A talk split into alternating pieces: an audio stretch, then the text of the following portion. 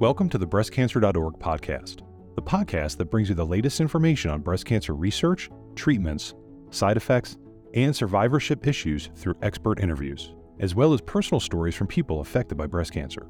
Here's your host, BreastCancer.org Senior Editor, Jamie DePolo. Hello, thanks for listening. My guest today is Dr. Angela DeMichele, who is the Alan and Jill Miller Professor in Breast Cancer Excellence at the Perelman School of Medicine at the University of Pennsylvania. She is also the co director of the To Prevent Breast Cancer Translational Center of Excellence at the Abramson Cancer Center at Penn Medicine.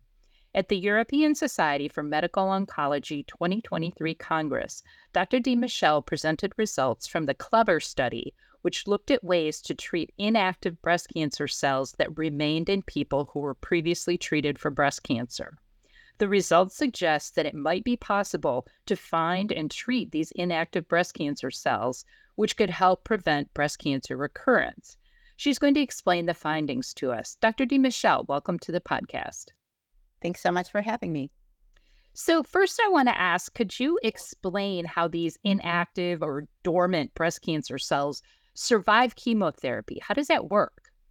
So, we now understand that women who are diagnosed with breast cancer have a tumor in the breast, but there are also these very specialized cells that can leave the breast travel through the bloodstream and find their way to other parts of the body where they can essentially become dormant or sleep. I think about it like a bear hibernating in the winter, sort of goes into the cave, goes to sleep, doesn't really need any external food or energy, and just sort of sits there until such time that they wake up and then travel to other parts of the body during this period of time, we don't see any evidence of cancer anywhere. Patients aren't having any symptoms, they don't have any findings on a scan. And honestly, we don't know up to this point, we've never known which patients have these cells and which patients don't have these cells until such time as those cells wake up, travel through the bloodstream to another part of the body, and then that is recurrent metastatic breast cancer, which then can lead to symptoms and, of course, be a very serious problem. And so, when these inactive cells are in their sleeping phase and wherever they are, my understanding is they're in places in, in your body where they're hard to see or hard to find, like like bone marrow. Is that correct? That's right. And they are very rare. We don't know exactly how many of these cells uh, a patient might have, but we know there aren't a lot of them.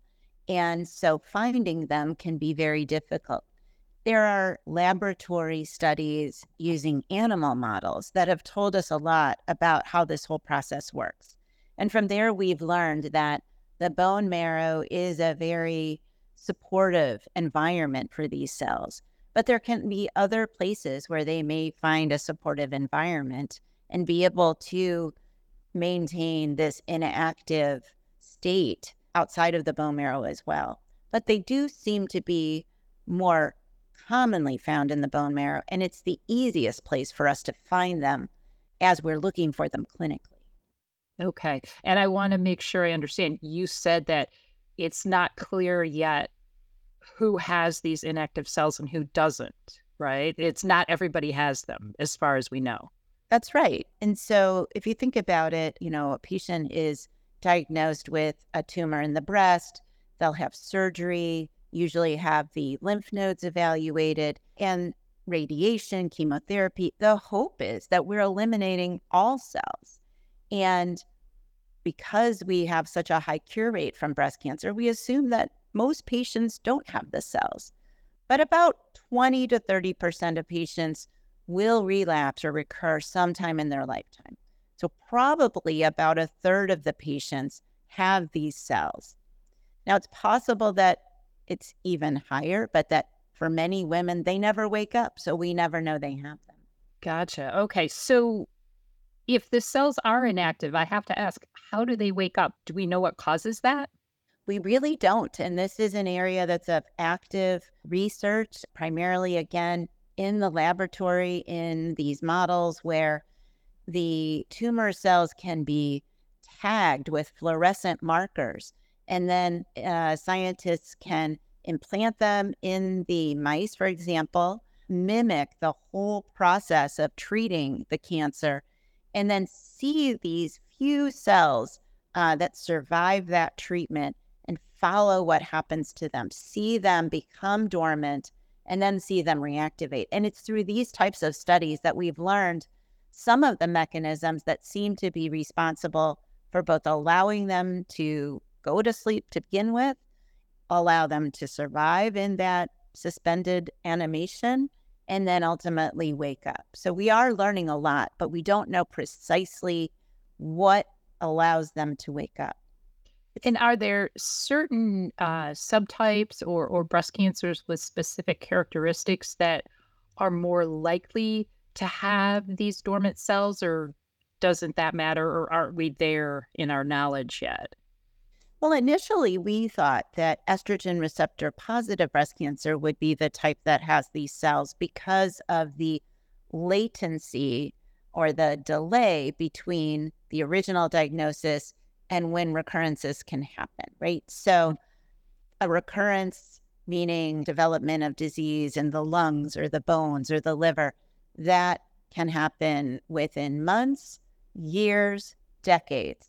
It's much more likely in an estrogen receptor positive breast cancer that it's going to happen beyond five years. So we always thought, oh, those are the tumors that have dormant cells. But it turns out that in the laboratory, we've seen that all subtypes can pass through a dormant phase. It's just that that phase is very short. Even a HER2 positive breast cancer can have a dormant phase. It's just that the cells will wake up and recur within that five year time frame. So there is no one way that a cell becomes dormant. There's not one way in which it wakes up. It's likely to vary by subtype, but all subtypes have the possibility of becoming dormant. Oh, wow. That sounds so very complicated. Could you describe the CLEVER study for us?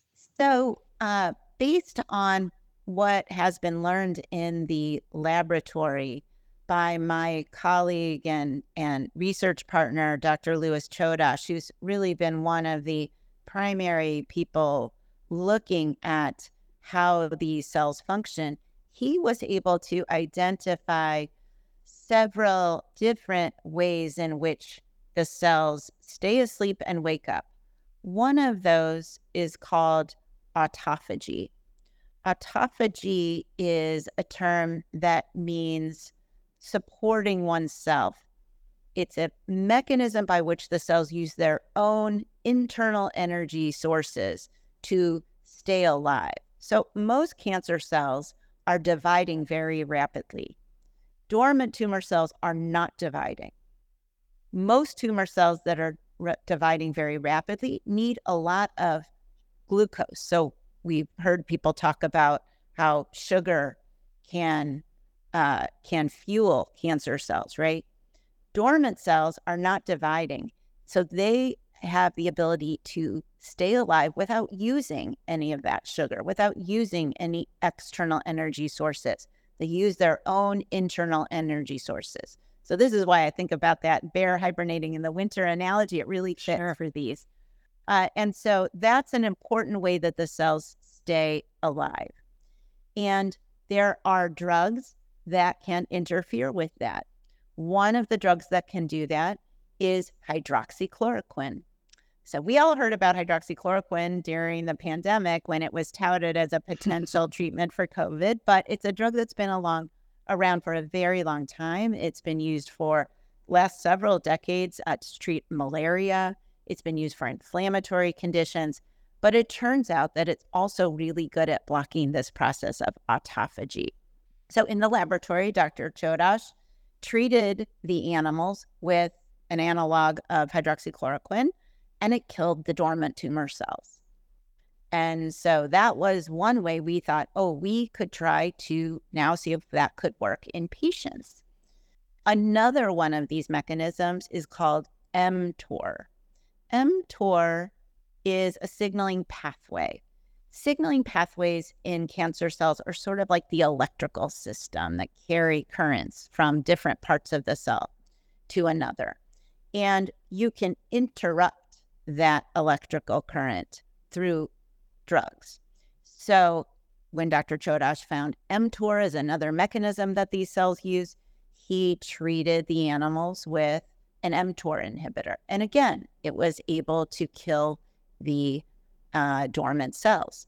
And with both hydroxychloroquine and an mTOR inhibitor called everolimus, could see that the animals didn't recur once he treated them with these drugs.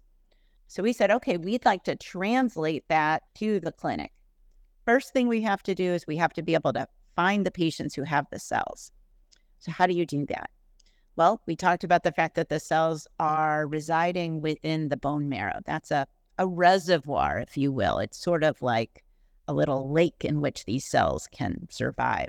So, we do something called a bone marrow aspirate, which is done in the clinic. It's a little needle that is put into the hip bone, and uh, we take out about 10 cc's or mm, four tablespoons of the liquid part of the bone marrow. We put it through a sophisticated system of filters. And at the other end of that filter, we take what comes out and we look at it under the microscope and we can tell whether a patient has any of these cells. So we first started a study to simply look for the cells in patients who had had breast cancer, had been treated for their breast cancer, finished all of their treatment, and were just in their surveillance period. And we've enrolled a little over 200 patients into that study so far. And we were able to identify patients who had these cells. Once we found uh, these cells in the patients, we then offered the patients the opportunity to enter the clinical trial, and that's the CLEVER trial. So, the CLEVER trial is for patients in whom we have found these cells in the bone marrow.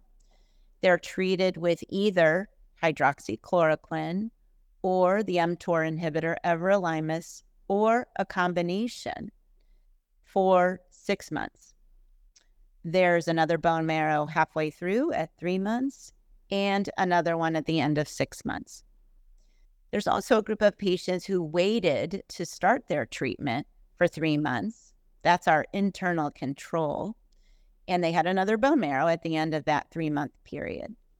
So now we have a group of patients who had no treatment for three months. And then we had the patients who were on each of these treatment arms. And we looked to see after three months of treatment whether we were able to eradicate these cells from the bone marrow. And we compared it to what was happening in the bone marrow of patients who had no treatment. And what we found was that we were able to clear the cells in about 80% of the patients with each of the treatments. Now, the combination treatment was a little bit better than each of the treatments alone, but they were all in that 80 81% range. Mm-hmm. And we then followed these patients and looked at what was happening in the bone marrow six months later and six months after that. And in fact, we saw that it was persistently cleared in these patients. So it's early data. Uh, there were 51 patients who were treated on the trial. So far, only two patients have had their breast cancer come back. And we've been following these patients for about three and a half years at this point. And those two patients who've had their breast cancer come back did not clear the dormant cells. Mm. None of the patients who cleared their dormant cells have had a recurrence up to this point. Now, I will tell you that a little over half of the patients in the trial actually had triple negative breast cancer. About a third of the patients had estrogen receptor positive breast cancer, and 20% had HER2 positive breast cancer. So we had all different subtypes of breast cancer. All of the patients had very high risk features of their disease, like positive lymph nodes, or still had residual cancer after preoperative chemotherapy, things that would put them at high risk of recurrence. But we really saw this effect across all of these different subtypes. So, this is really the very first study that has ever targeted specifically these inactive sleeping cells, uh, these dormant cells. We're hopeful that this is uh, really a, a way that we can move forward, but it's early. And I think it's important to recognize that before any treatment can become part of standard of care, we need a lot of evidence uh, that it really works. And uh, we don't want to expose people to therapies before they're ready. So while this is very positive early data, we have two other trials actually that are going on that will help us to confirm these findings. We'll continue to follow these patients who've been treated on the CLEVER trial uh, for many years, actually. Recently got a large grant from the Department of Defense that'll enable us to continue to follow patients, continue to screen patients and treat them, really to try to build our body of evidence that this can be a successful way to prevent breast cancer recurrence. Oh, that's great. And the the new grant I think is especially great because as you said, we know that hormone receptor positive breast cancer can come back decades after the initial diagnosis. So I think the longer you could follow the people in the Clever trial, the more information we've had. And this grant allows us another four years of follow up. These patients will continue to have bone marrow aspirates intermittently. They'll have CT scans and PET scans to make sure that there's no evidence of cancer. And then concurrently, we're looking for circulating tumor DNA in the bloodstream as well. We haven't talked about that yet, but that's another very important area. And those are the cells that have woken up. Those mm. are the cells that now have uh, left that protected area where they were dormant are now back into the bloodstream and are on their way to another place. So we'll be monitoring that in these patients as well, because that gives us yet another opportunity to intervene. So, my vision and my hope for the future is that we will now start to be monitoring patients for both the dormant sleeping cells as well as the reactivating circulating cells and have trials and eventually treatments for patients, regardless of whatever stage of recurrence they may be in, to prevent it from ever getting to the organs. Um, and I think this would really represent an important advance because up to this point, surveillance has really been about watchful waiting. And I got into this because, you know, for gosh, 15 years, I was taking care of patients and we'd get to the end of that initial treatment and they would say, Well, how do you know it worked? And what are we going to do now? And when am I having my scans? And I would say, Look, I don't really have a way to know that. And I don't really have a way to monitor you. And that's very, very stressful for patients. Yeah. And I think that even though we have cure rates now that are over 80%, until we get to 100%, every patient who gets breast cancer is going to worry about this.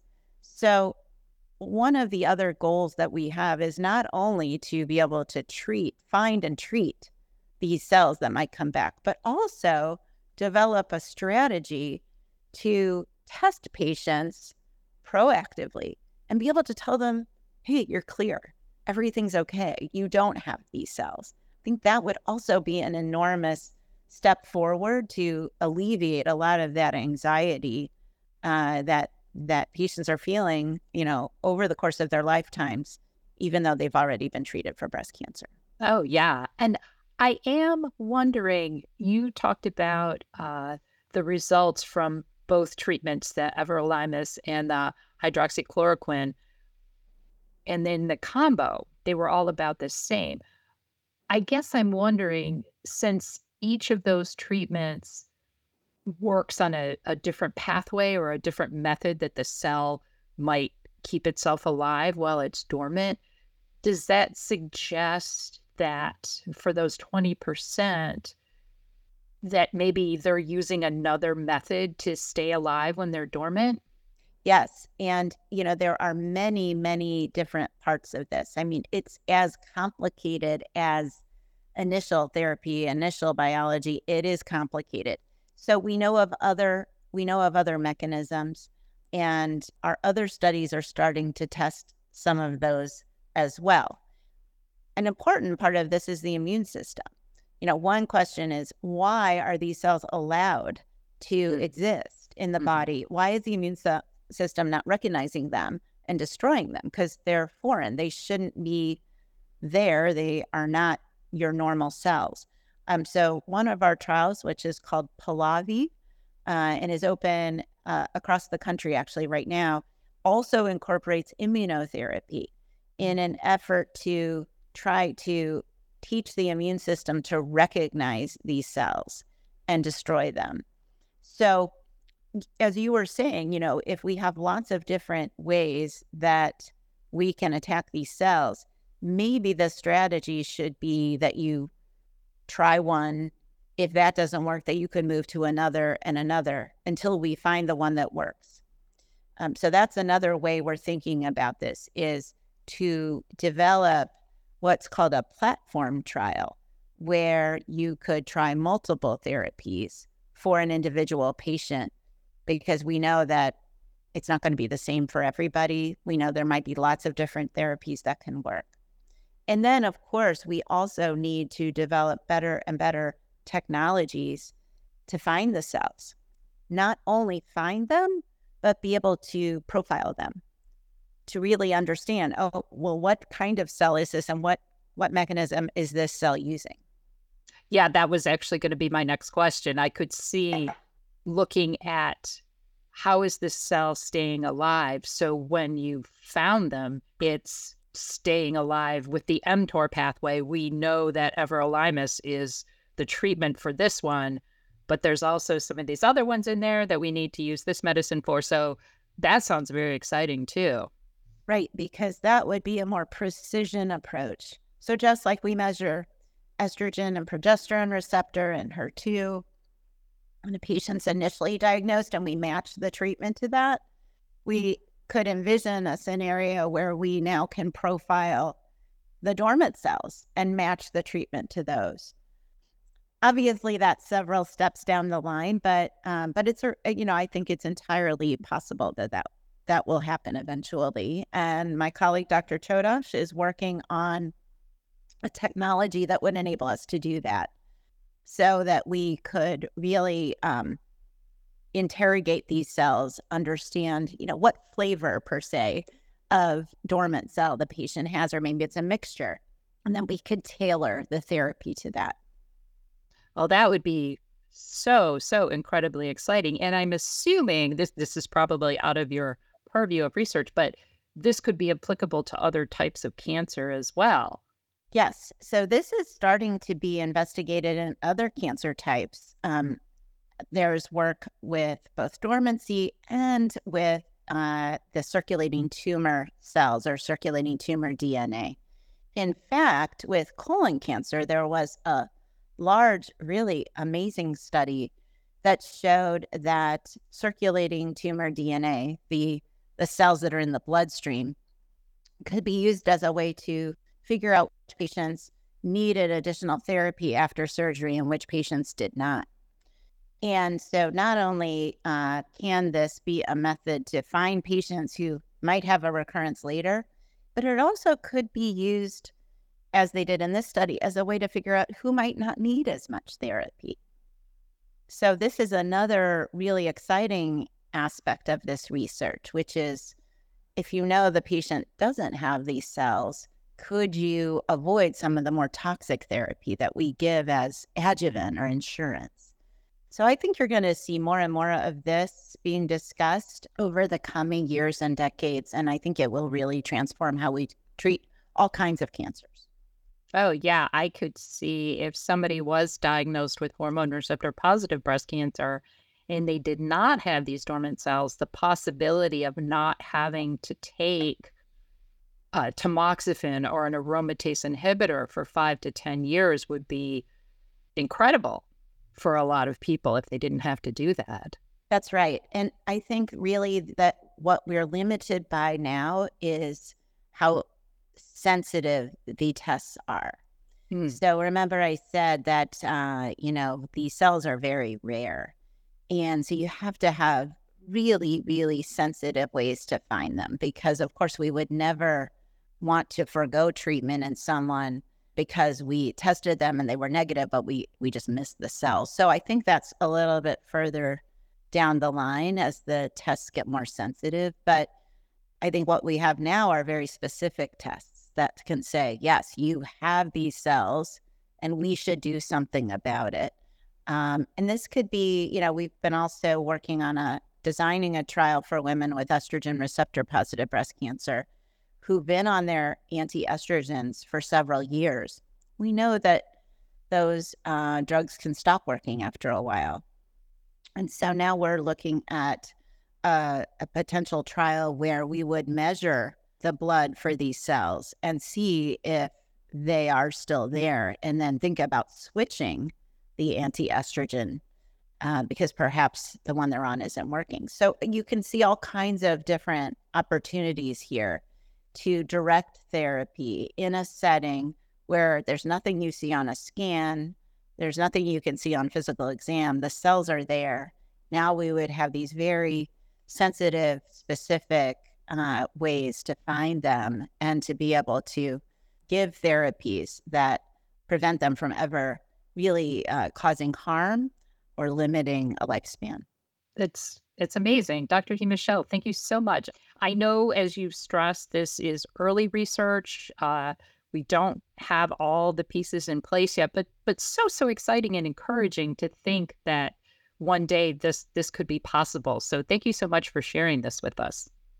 Well, I really appreciate the opportunity to come speak with you and uh, appreciate all you do to educate patients. It's really important. So thank you too. Thank you for listening to the breastcancer.org podcast. Please subscribe on iTunes or wherever you listen to podcasts.